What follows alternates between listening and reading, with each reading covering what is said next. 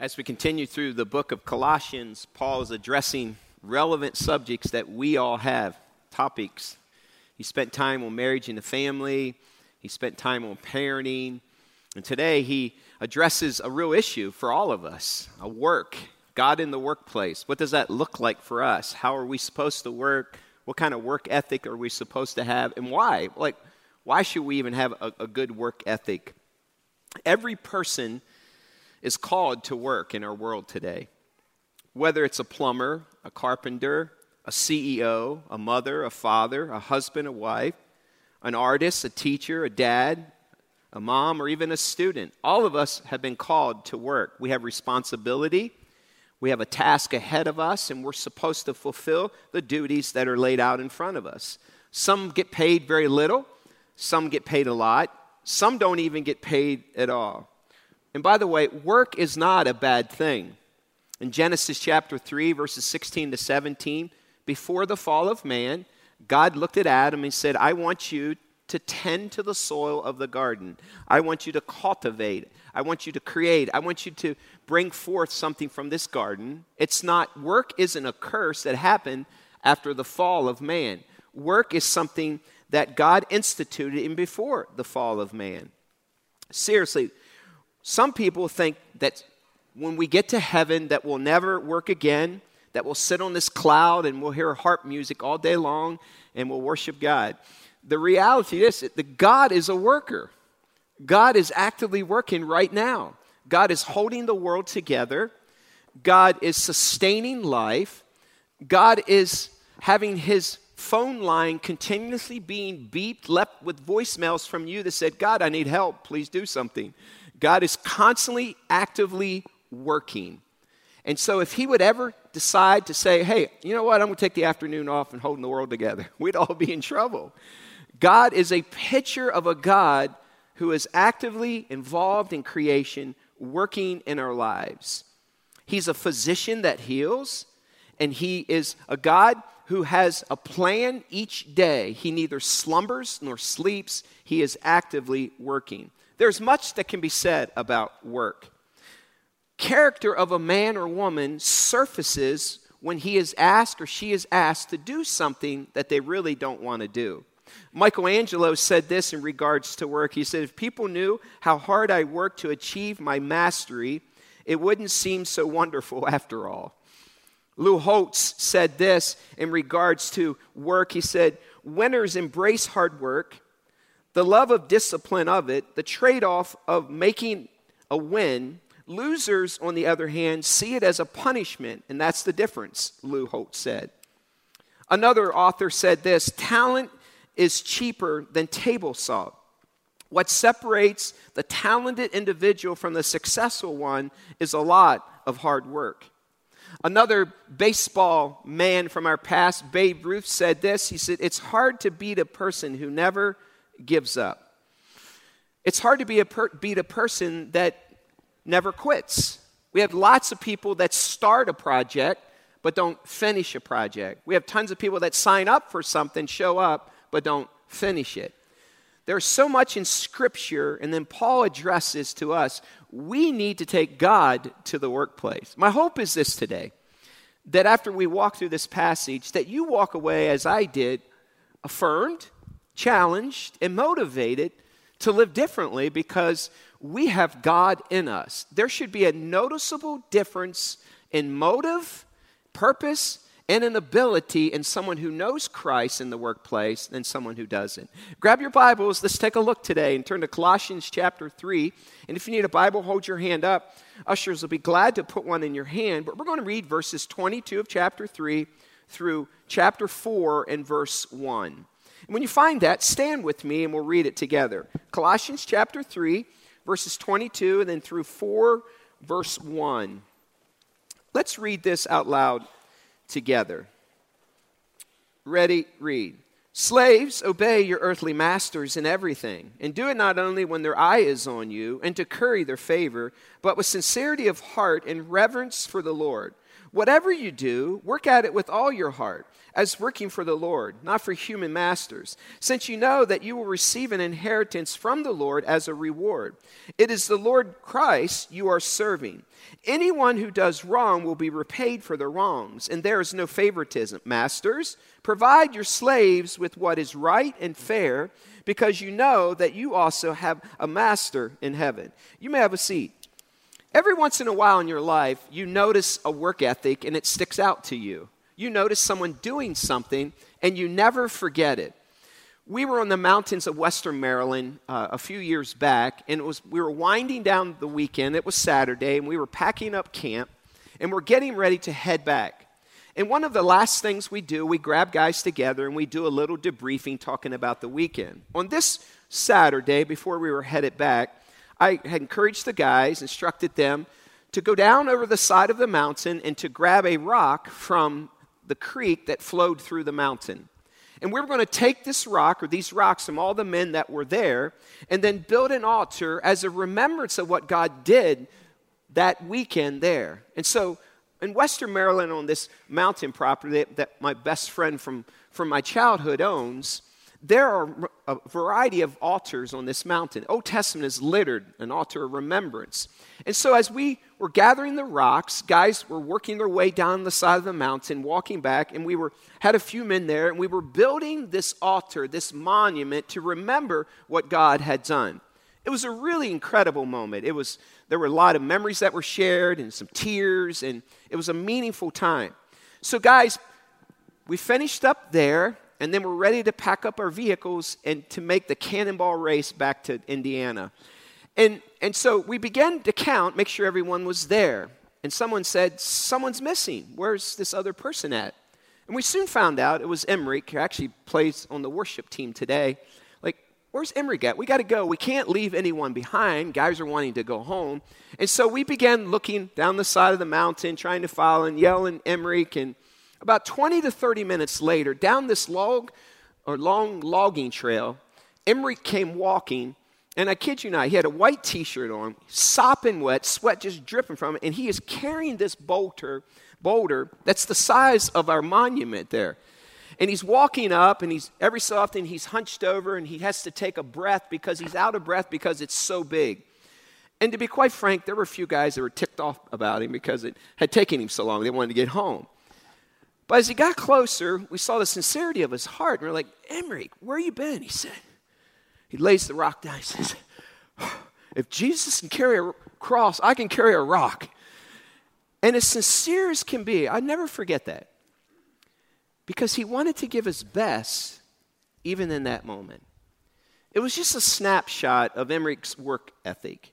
And so we carried this boulder over, and we dare not put it on the, the monument there because it would have fallen over and we sat it beside. And it's a reminder. Every time I go there, I see his rock.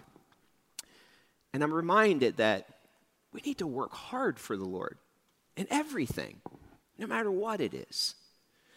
And here we see, in the context of Paul looking at this group of believers, and the condition they find themselves in is horrible.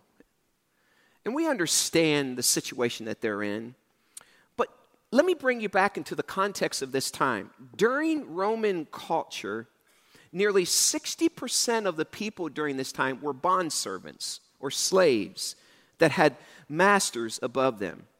They were owned by their masters, and in some cases, considered just to be a piece of property. And in some cases, would willingly live as a bondservant. And so, if they had a debt, they would go knock on the door of a neighbor who owned property, and they would say this I will live with you and I will be your servant. And if you give me and my family a place to stay, they would camp there and live there, and they would be a bond servant to this master to pay off a debt because they didn't have loans or had the ability to get any other resources. And in many cases, they couldn't find another job. So, all over the country during this time in Roman culture, 60% of the people were bond servants and slaves to masters. Some would even assume this position when a crisis hit because it provided them a place to live and be fed and to be back on their feet. Even worse case scenario, Roman citizens during this time, if a, if a wife or a mom gave birth to a child that she didn't want, because during this time, children were often not considered having citizens' rights, and they would just use as barter trade to buy land. They would dump off their children at these dumps. And so, what would happen then, a master would come, take this child who they now own, and they would raise this child up, and this child who became adult was indebted to them for saving their life, and they would become their slave. So now Paul is speaking into this culture. Keep in mind, Christianity was just a blip on the radar screen. People of the way is what they were called. They were barely surfacing. Jesus had just been buried, resurrected, ascended to heaven, and the church, as we understand, was being sent out. And now they're running into all these cultural differences in the world. And Paul is speaking into these new believers who are now bond servants, and in some cases, masters over slaves. He's speaking to them and saying, Bring heaven down, not culture up. And no, there was no doubt that there were many Christians during this time. It was an almost unheard of small splinter group of Judaism, as we understand, just barely getting started on the horizon of the world. Most believe, by the way, historians even, commentators believe, if Paul would have led other Christian leaders in a revolt of this day, they would have been defeated quickly and would have, it would have been a bloody death for Christians as we know it. So instead of doing that, Paul says, let's change the way we think. Let's win by living differently in the conditions that we're in. Some would even say this if they would have won this revolt, it may have created a mass social chaos where suddenly emancipated slaves may not have been able to find work to support them. So, you know what Paul does? He lays down some universal principles. Guess what? That we can use even in the workplace today, which would undermine the evils of slavery, the evils without a doubt of it. And eventually, it led to his demise. Instead of revolting against it, going to war, he said, Hey, Let's bring heaven down, culture different than what the culture is now. Let's go countercultural and let's live with these biblical principles. And because these Christians did, it brought an end to masters and bond servants during the Roman time. Roman slave owners had come to view work during this time as low and degrading. So think about this. Paul's speaking into that. You see, if you were a slave and you worked, then you were worthless in the eyes of the people. Yet, didn't God ordain man to work as a good thing in Genesis 3? And somewhere along the road, it got twisted and it got countered. The culture of the day twisted it. And now, all these Christians who are now slaves under these masters, Roman citizens are looking at them. Their slaves are saying, you got to work. You got the lowest of lowest of lowest responsibility. And yet Paul is saying, uh uh you get to work for the Lord.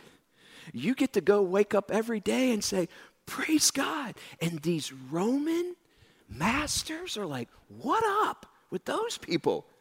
This is supposed to be degrading.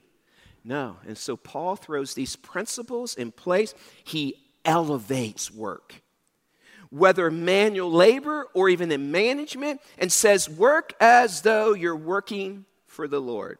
And more importantly, in this letter, he says this about whether you're a slave or a free man. Look at chapter 3 and verse 11, just prior to this in this letter. He reminded this group of this in chapter 3 and verse 11. He says, Here there is no Gentile or Jew, circumcised or uncircumcised barbarian, Scythian, slave, or what? Free. But Christ is all and is in what? So, you know what he's doing? He's raising dignity.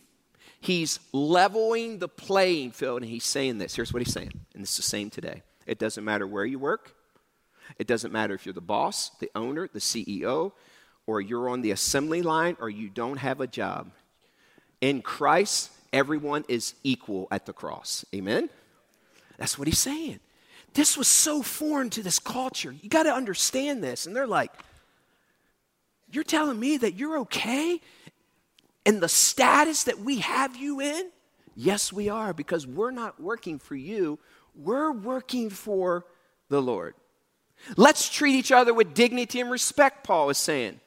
And remember that we all are equal, regardless of your responsibility, your income, your status, your family, your name, or your intellect. He takes more time here explaining about this relationship in the workplace than he does about husbands and wives and parenting. Why? Do you ever ask that question? Like when I read that, wow, like he only gives one verse to husbands and wives and, and one verse to children in one verse to fathers. But when it talks about masters, workplace, slaves, he takes four verses and he explains why. Remember this he's a human being inspired by the Holy Spirit. And our thinking is often shaped by our experiences that we are walking through during that time. Let me explain. We all form opinions about things, biblical opinions. But when it happens to us, and then we're not saying they're experiencing it, we begin to go back and it shapes the way we dig into Scripture and come to a conclusion. If you know that someone has cancer, you pray for them. If they're unrelated to you, you feel a burden and you feel a desire to care for them. But if you wake up one day and the doctor says you have cancer throughout your body, it shapes the way you think differently. Or you have a view on divorce and remarriage, and you form it, and, and biblically, you, you've dug into it, you, you, you believe it. Yet, when divorce hits with your son or daughter, or your own relationship, all of a sudden, because you're walking through this journey that you've never personally walked through, it causes you to go back and revisit Scripture. Why? Because you've experienced it. It's the difference between the Greek word oida and the Greek word gnosko head knowledge and experiential knowledge. So you have to ask this question. When Paul is writing this, what's going on in his life? Why is he writing so much about this? Here's why. There was this friend of his, and some of you might know this name. His name is Onesimus. And there's a book in the Bible in the New Testament that Paul wrote a letter to a man by the name of Philemon. He gives one chapter. During the same time that he's writing this letter, there's this man in his life called Onesimus. And you know what Onesimus was? He was a slave that ran away from his master. And on his running away, he was a fugitive on the leave because by law, he would be penalized and incarcerated for, for running away from his master. On his journey away, guess who he runs into? Paul. And he becomes Paul's friend. And you know what happens to him? Paul leads him to Christ. And so now Paul is writing this letter, and sitting beside him while, he, while he's thinking about that is this man by the name of Onesimus who now has to go back to his slave owner and now he's looking at this church at Colossae and he's saying this make sure if you're the master that you treat him well. Make sure if you're the bond servant that you work as if you're working to the Lord. So turn to Philemon just quickly. Look at this letter that he wrote just a couple books over. In fact, it's where all the pages stick together, and you'll bypass it if you go too quickly. There's this one chapter that Paul writes, this letter to a man by the name of Philemon who was the master of Onesimus. And look at chapter 1 and verse 9. It says this Paul says, Yet I prefer to appeal to you on the basis of love. It is as none other than Paul, an old man, he says, and now also a prisoner of Christ Jesus, that I appeal to you for my son, who, what's his name? Onesimus, who became my son while I was in chains. Formerly, he was useless to you as a slave, but now he has become useful both to you and to me. I am sending him, who is my very heart, back to you. I would have liked to keep him with me so that he could take your place in helping me while I am in chains for the gospel.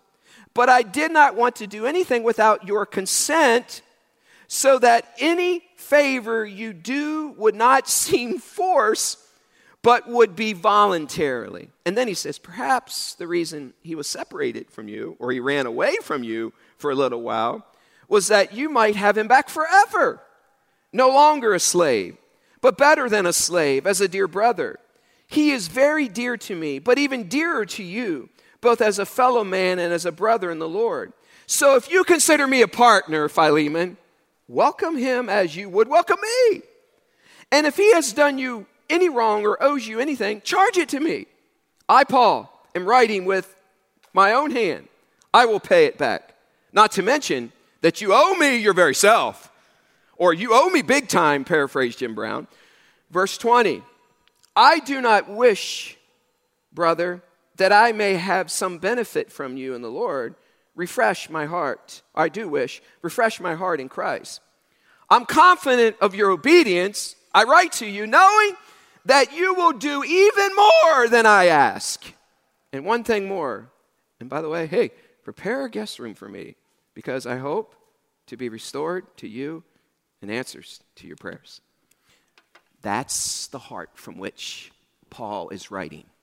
He's saying, hey, Colossians church, by the way, I know what it's like. There's a slave here, and I just led him to Christ, and he's got to go back to his slave owner. And I just asked the slave owner, whose name is Philemon, if if he would do not only the right thing, but he would do the hard thing. And I love how he ends up that letter and he says this. He says, and by the way, I just want to let you know, get a guest room ready because I'm coming. And I, I know you'll do more than I ask. Paul was very forward with his requests. So now he jumps into this context and he gives these four principles. Now, listen up, employers, business owners, employees those who serve under. This message is for all of us. But this is to the employees. Look what he says in verse 22 Slaves, obey your earthly masters in everything, and do it not only when their eye is on you and to curry their favor, but with sincerity of heart and reverence for the Lord. Four principles. Do it not only when their eye is on you. Don't just do the minimum to get you by, when the boss is coming, saying, someone says, Quick, the boss is coming, pretend you're working. Don't put on a good show when he's there, then when he leaves, you slough off. Don't become this grumbling person when the boss is out.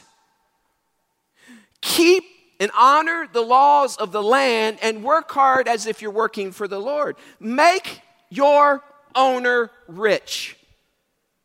Because ultimately, you're working for the Lord and not for the master. And keep in mind, they don't have to give you a job. See, sometimes we lose sight of that. We go into these workplaces, and if you get, a, depends who you hang with, and if you're not careful, you start grumbling, you start complaining how horrible it is, and how it could be much better. And, and the reality is, we often forget they gave you the job in the first place. Be grateful for that. They didn't have to give you a job. Sometimes it's just an attitude check. God, while I'm here, I'm grateful that you gave the job opportunity for me, and this owner gave me a job. And so, what's it mean? Not when the eye, his eye is on you. That means outwork everyone. Don't let anyone in that workplace ever outwork you. We are working for the Lord. And we, there should be a noticeable difference in the way we work. Don't abuse your sick days. Say, you know what? feeling kind of under the weather today, but you go out and do something else. That's not integrity. Just because you have sick days doesn't mean you have to use them. Don't abuse your personal days. No griping and no complaining. Have a Christian work ethic and have a positive attitude and a cheerful spirit in the workplace. Be the first to say yes to something that you might not necessarily like doing. Why? Because you're not working for Him, you're working for Him. And when you're working for Him, you work as though you're working unto the Lord. So I'll work everyone. Let me ask a question. Personal question. If an anonymous survey was passed in your workplace and it had your name at the top, and every employee, including your boss, your supervisors, and everyone there, could write and evaluate your work ethic. And they could evaluate this way from a number of 1 to 10, rate how hard this person works. Bam, bam, bam, bam, 1 through 10. Next, as you look at all the employees, your coworkers, who works the hardest in the workplace? Would your name be at the top? Would your name be at the bottom? Another survey Who complains the most about their boss? Would your name be at the top or would your name be at the bottom?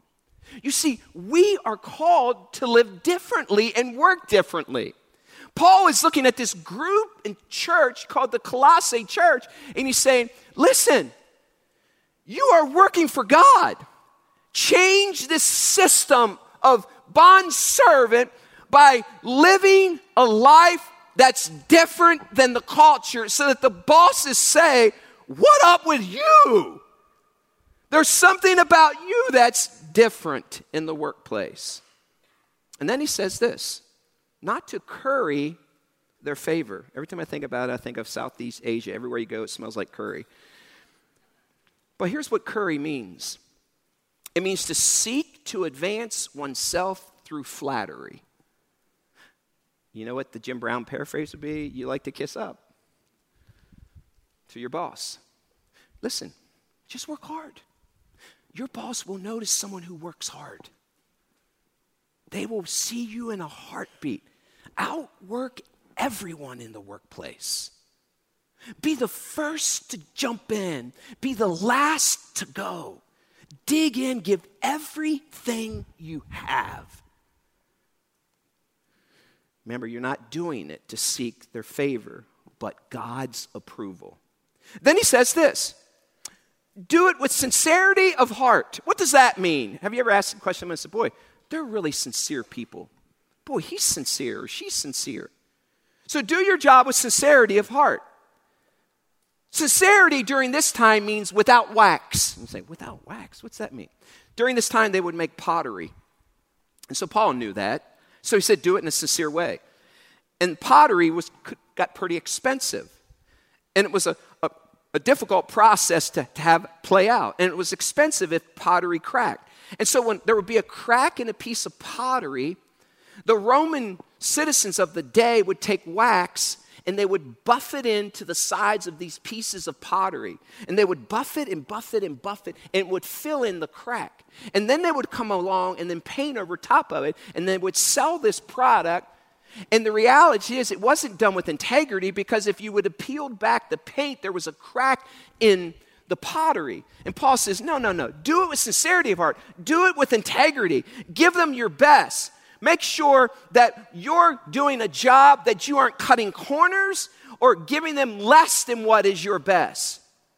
See your job as a mission field where others can see Jesus in you. You know, one of the people, of the many people I love to watch who works with a sincere heart and has an incredible work ethic is Ashley. I don't know if you've ever seen her around here. I love Ashley with all of my heart. And if you don't know who Ashley is, she's one of our precious gals that comes to grace, and she's part of our, the Dream Ministries. And so she struggles some. She sweeps our parking lot. She picks up trash around here. One of the things that Ann and I do, and our family have done for many years, after the third service, we go out to lunch together. And so we're often, we come back, pick up one of the cars that's here. And you know who we see out in the parking lot? Ashley know what she's doing? She's taking a broom and she's walking through the entire gigantic parking lot. And she takes and pushes the dirt in there and the paper and she walks it over to the dumpster. And so we drive in and we blow the horn and we wave. and Ashley smiles and waves back. She goes right back at it. Thursday, I saw her out in our, our lawn and I was looking out my window. She was outside raking the grass because there was paper in the grass. And she has this incredible, and I, I banged on the window. I said, Ashley. She went, I will guarantee you this. When you and I get to heaven one day, you know who's going to be in charge of everybody? Ashley. I'm serious, she is. So it's Paul. Hear me out. Paul's looking at this group. He's saying, you might have the lowest of lowest job, and people might look at you and say, Man, you're sweeping the grass. You're carrying trash to the dumpster. You are the lowest of lowest. In fact, the Romans would look at you and laugh at you. Paul saying, Don't let them laugh, because remember, you're working for me. And one day I will reward that. That's the picture that Paul is throwing into this culture. Then he says this do it in reverence for the Lord, deep respect, a ting of awe for our Lord. Let me pull away and just make it very local. Elkhart County has a group of people that know how to work. I'm serious about that. Like, if you stand in my front yard at 4 a.m. on County Road 146, you will hear, cars go by 130 mile an hour every morning, heading to Nappanee to work. Why? Because they know how to work. It's not that we don't know how to work. Like, I would throw Elkhart County against any county in America when it comes to labor, knowledge, ability, production, because we know how to make things and build things. And praise God for that. This county is loaded with workers. But Paul is saying, work as if you're working for the Lord. Don't work because you just have to, work because you can do. And work in such a way that the world around you notices that you're different. In reverence, as a holy work offered to the Lord. Give thanks for your job. Pray regularly for your boss and company. Can I just ask that question? When is the last time you prayed for your supervisor, you prayed for your boss, you prayed for your owner, you prayed for your coworker, or even better, you sent them a text, a note, or an email, or stopped by their office and said, You know, I haven't told you this in a while, but thank you for giving me a job. Thank you for the way that you work hard because, listen, I realize maybe I haven't realized before that this company just didn't start on its own. There was probably a time that you worked your tail off for it to get to the place that it's at. And I just want to say thank you because you did that. I get to feed my family. I'm telling you, listen to me. That's what Christians should do. We should be different in the marketplace. Then Paul says this. He says this in verse 23 Whatever you do, work at it with all of your heart, as working for the Lord, not for human masters. If your boss or supervisor, hear me out, isn't doing the great, greatest job and you become frustrated with them, that shouldn't change the way you work. Can I get an amen? If you're frustrated with your supervisor and they're not doing it like you think they should do it, it shouldn't change the way you work. Why? Because we're working for who? The Lord. And work with everything you got. I was playing basketball in an adult league a few years back, and um, I was guarding this guy from baseline to baseline. When we played basketball in high school, we played full court press. And I found out that if you guard a guy long enough, he's going to turn the ball over and he's going to hate you at the end of the game. But anyhow, church Lake playing this game, and I was guarding this guy. He brought it in, so I just start guarding him and denying the pass and push, pushing him to his weak side. And, and we were playing about the, it was like 10 minutes left in the third quarter. We're driving down, and I was hawking him and guarding him, and he looked at me, he just said, What is your problem? I kid you not. That's what he said. What is your problem? I said, What? He says, Why do you keep guarding me from baseline to baseline? I said, Because that's what Jesus would do.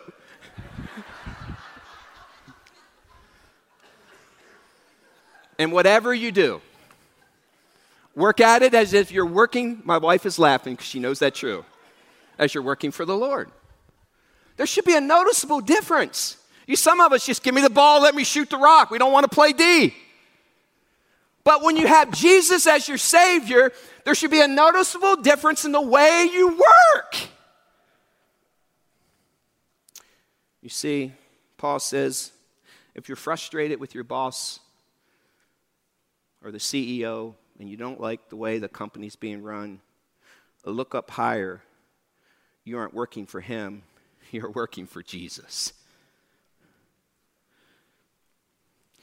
You see, ultimately, when you complain and gripe and cop an attitude and become lazy on the job front, or take advantage of your situation, or develop an attitude of entitlement, hear me out.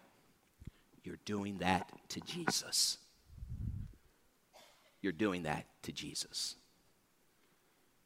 When you circle coworkers and you complain and gripe about a new change on the assembly line, or how the hours have been changed, or you don't like what the boss said, and you rally a group of people and you complain and you whine and you gripe, you're doing that to Jesus.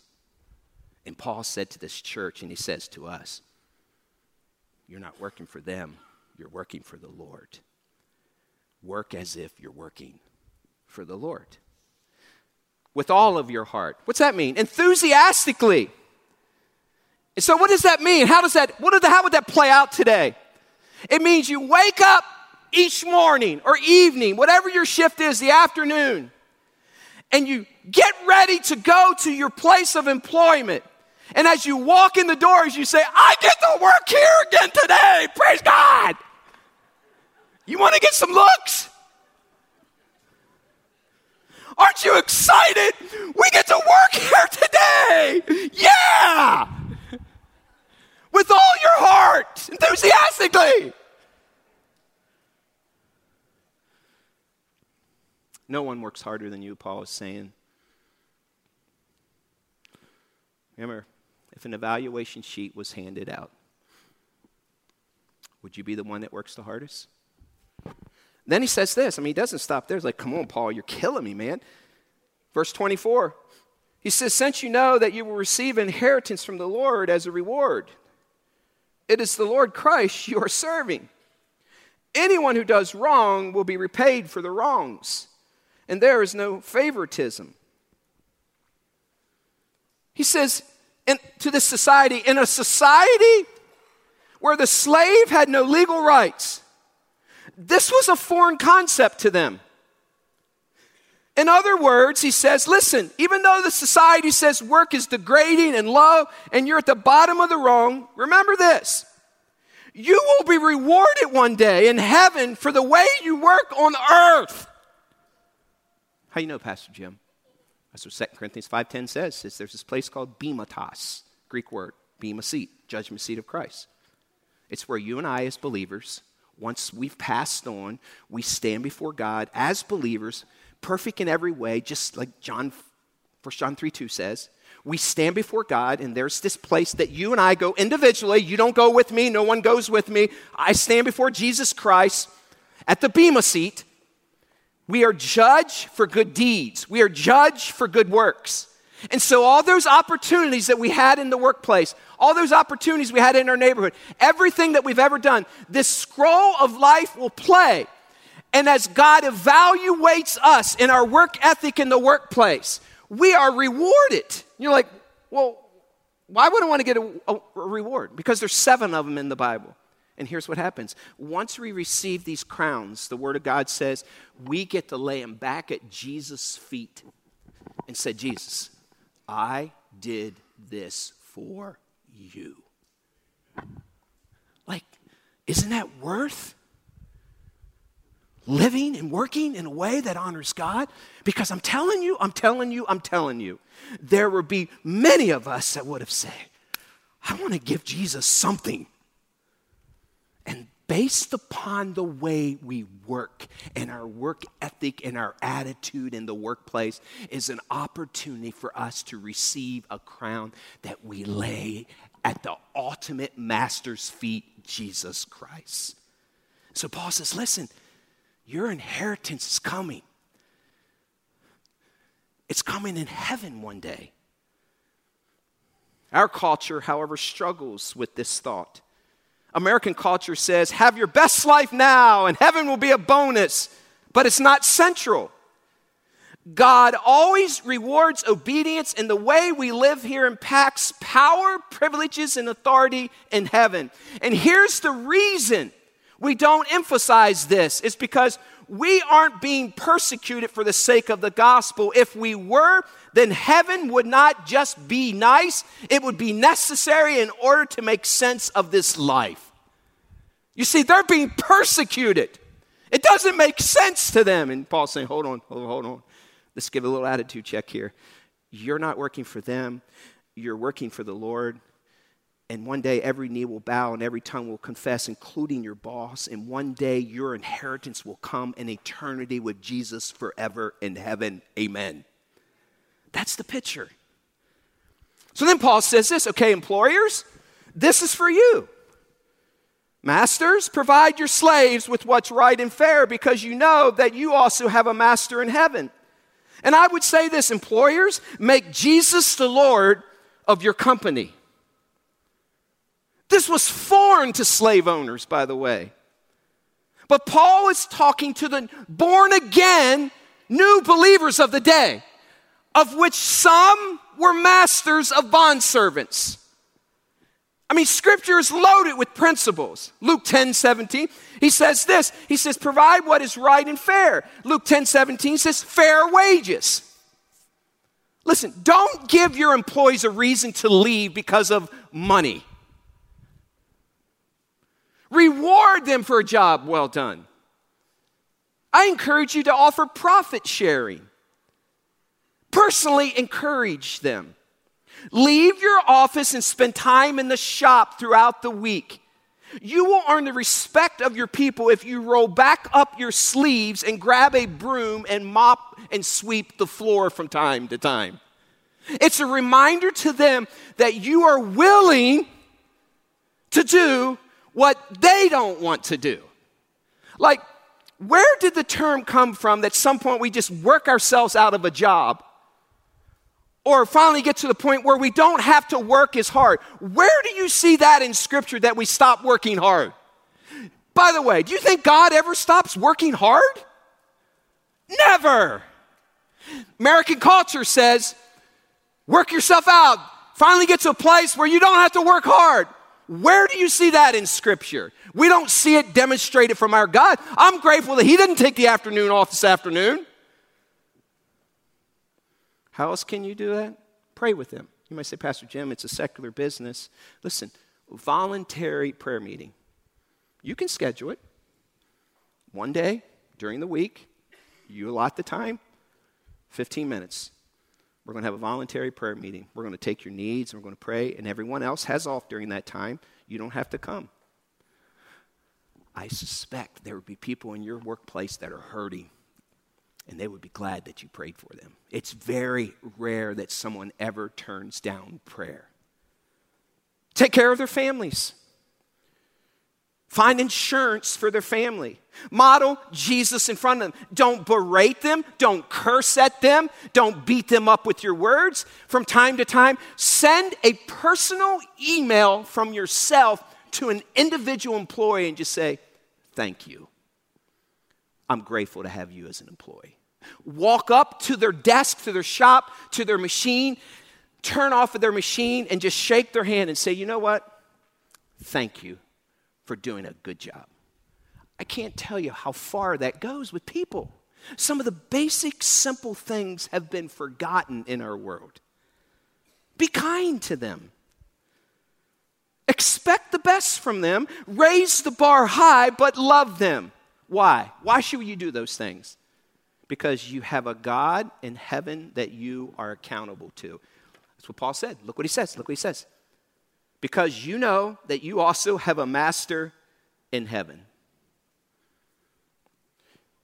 Here's some basic principles as business owners, employers, supervisors. You are a steward of what God has entrusted you with. The Lord gives, and the Lord will take away. If you are faithful in little, he will let you be faithful in much. To the one that has been given much, much is required. Listen, basic principles. And if you're not faithful with much, hear me out. God can take it away. Imagine, if you can, this community, which I think has incredible workers. And you heard me say to I would put Elkhart County up against any county in America. I mean, you guys get up at 3 a.m. to go to work. You work overtime and all kinds of hours. But imagine a workforce that never copped an attitude. Imagine a workforce that, that worked as though they were working for the Lord. Imagine, if you can, as it was during Paul's time, slaves going to work and praising God because they knew that they weren't working for him or for her, but they were working for him. Oh God, help us today. I pray, God, that we would take this attitude that Paul is talking about, and I pray that the world would see something different in us. Because the world is yearning and longing to fill the void and emptiness in their hearts. And God, we have the opportunity by the way we live and the way we work to be a testimony for you and to win the world. The church in the workplace can win the world to Jesus. God, you demonstrated it to us through your son Jesus. And you daily demonstrate it to us by the way you are working hard now. So, God, spur us on challenge us, remind us. And may we turn this culture upside down by the way we work in the workplace. In Jesus' name, amen.